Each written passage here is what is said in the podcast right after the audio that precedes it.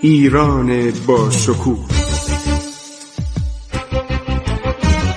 2800 سال تاریخ.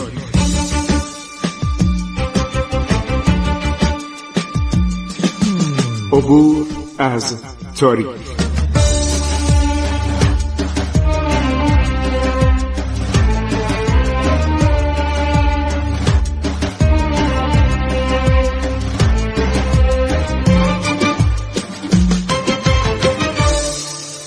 بسم الله الرحمن الرحیم. به نام خداوند بخشاینده مهربان من خسرو معتزد هستم. با شما شنوندگان عزیز رادیو جوان صحبت می کنم در این تابستان گرم. خب بریم سر ماجراهایی که نادر می‌خواد حرکت کنه به طرف مرزهای اصلی هندوستان. نادر عرض شود که می‌دانست که اوضاع هند خوب نیستش و عبور از تنگه خیبر واقعا مقام نادر رو خیلی بالا برد. پسر نادر رضاقلی حکران سرکش اندخود و بلخ و سرکوب کرد. دو نفر بودن یکی اندخود و یکی بلخ. بعد میره به طرف بخارا. شهر نخشب رو می‌گیره. دژ شلوک یا شلدوکو معاصره می‌کنه هر شود که ابوالفیض خان حکران ضعیف النفس و فاسد بخارا به کمک عده کثیر ازبک و قبایل آسیای مرکزی برای نجات قرشی یا نخشب به آن سو لشکر می‌کشه. ولی سپاهیان رضا قلی میرزا موفق میشن. شلتوک یا شلوکو تصرف کنند در حال محاصره قرشی یا قرشی یا نخشب بودند که نادر فرمان میده دست از محاصره برداشته بلادرنگ به بلخ بازگردند نادر برای ابوالفیض خان پیغام میده که او به سلطنت وی بر بخارا احترام می‌گذارد. و به فرزندش دستور داده است که از نبرد با وی دست بکشد. گفته که من به رضا میرزا گفتم با تو نجنگه. بعد میره به بهار سفلا که پدرش در مورد دفاع از خراسان با او مشورت کنه. یعنی خبر رسیده بود که ایلبارس خان والی خارزم می‌خواد حمله کنه به طرف خراسان. بعد نادر آدم زرنگی بود. ببینه جنگ در دو جبهه به نفش نیست. میگه ولش کنید. فعلا کاری به ایلبارسخان نداشته باشید. فقط خراسان رو تقویت کنید. مرزهاشو که این حمله نکنه. من بگذارید. کار هندوستان رو تمام کنم. بعد میام به طرف خارزم. نادر از لشکریان رضا قلی میرزا که از برق به همراه خود آورده بود ساندید او رو فرستاد به ایران. حالا اون دیگه نایب السلطنه است. گفت تو می‌تونی حکرانان و سایر صاحب منصبان رو ازل و نصب کنی و حتی بهش نیمتاجی هم بر سر فرزند دومش نصرالله میرزا می‌گذارد. یه نیمتاج هم به سر عرض شود. رضا قلی میرزا می‌ذاره. من تصویر مینیاتوریش رو دیدم و دارم. یک نیمتاج. سر دو تا فرزندش می‌ذاره به هر کدوم یه نیم تاج میده میگه او و برادرش به روش سلاطین جقه پادشاهی را به جای سمت چپ بر سمت راست سرشان قرار دهند. رضا قلی میره به طرف ایران. روز بعد نادر حرکت می‌کنه راه جلال آباد. یک لشکر دوازده هزار نفری هم میفرسته به طرف جلو.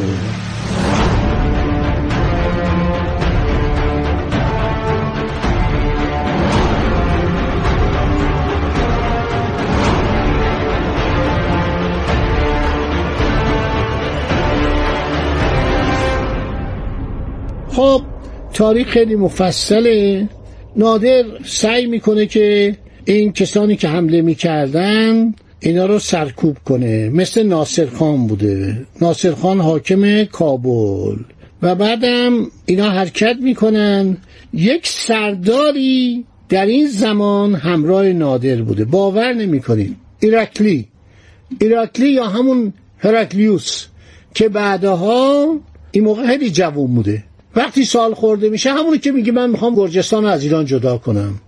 ایرکلی اهل کاختی با تعدادی از گرجی ها در حمله به هندوستان همراه نادر بوده.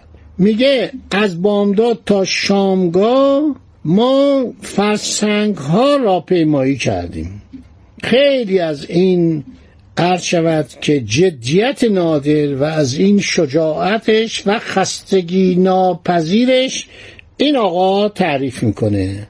همین آقای ایراکلی خان که بعدها مدتها بعد میاد و علیه ایران قیام می‌کنه. این جزء سرداران نادر بود بعدم اسم گرجیش بود هرکلیوس.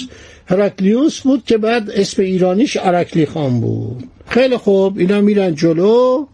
و همینطور به طرف جلو حرکت می‌کنن و می‌رسن به نیروهای ناصر خان. نیروهای ناصر خان رو سرکوب می‌کنن با توپخانه و با حمله سوار نظام و ناصر خان و عدهای از افسران او به دست ایرانیان اسیر میشن. بعدم عمده قوای نادر با بار و بانه و توپخانه از گذرگاه خیبر عبور می‌کنن و میان میپیوندن به نادر. پیشاورم تسلیم میشه. چهار هفته نادر در پیشاور اقامت اختیار می‌کنه استراحت می‌کنه. بهش خبر میدن که برادر تو ابراهیم خان در کاخ شیروان شروان به دست لزکی های جار و تله عرض شود کشته شده و این ابراهیم خان زهیر و دوله پدر علی قلی میرزا یا علی قلی خان برادرزاده نادرشاست که در سال 1160 علی اموش کودتا می‌کنه دستیسه می‌کنه و نادر به وسیله صاب منصبان ارتش خودش به قتل می‌رسه در نزدیک قوچان.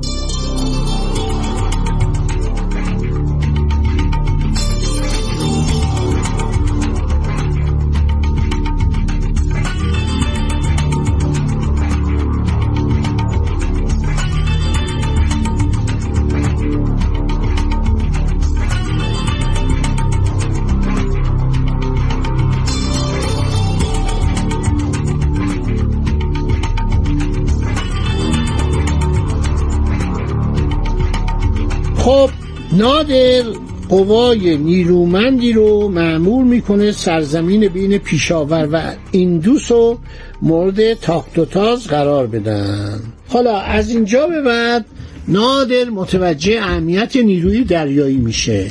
این نکات خیلی جالبه. من در کتاب دریانوردی و نیروی دریای ایران در گذر تاریخ که نوشتم سه جلد از این کتاب از ابتدای تاریخ تا عرض شود پایان قاجاریه منتشر شده. جلد چهارمش هم به زودی انشالله منتشر میشه. نکات جالب اینه که نادرشاه در هندوستان متوجه میشه که رودخانه چه اهمیتی داره و چگونه می‌توان به جای شطور و به جای بار و بنه عرض شود که از کشتی و قایق و کرجی استفاده کرد. این بود که نادر در موقعی که به هندوستان میره شروع می‌کنه به صلاح حمایت کردن از تشکیل نیروی دریایی. خیلی جالبه. یعنی نیروی دریایی ایران تقریبا از همین زمان شکل می‌گیره و نادر تصمیم می‌گیره که ایران دارای نیروی دریایی بشه و در عرض شود که هندوستان می‌فهمه که این رودهای بزرگ این رودهای پر آب و اغلب متلاطم عرض شود که نیاز به شناور داره. و خیلی جالبه. سپاهیان نادر عرض کردم 150 هزار نفر بودن که معمولا 80 هزار نفر اینا ارتش اصلی بودن باقی پادگان بودن.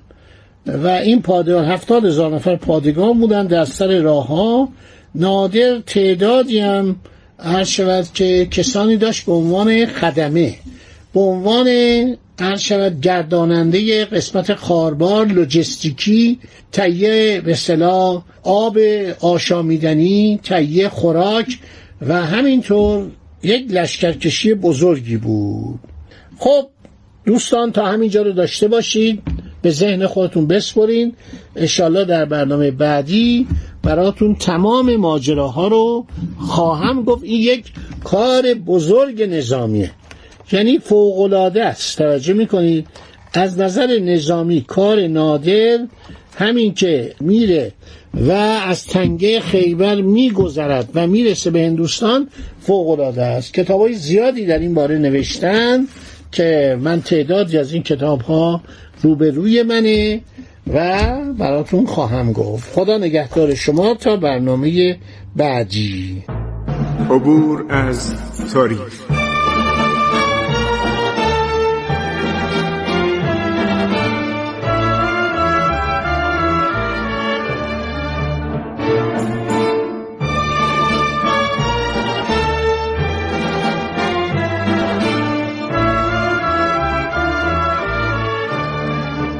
ایران با شکوه.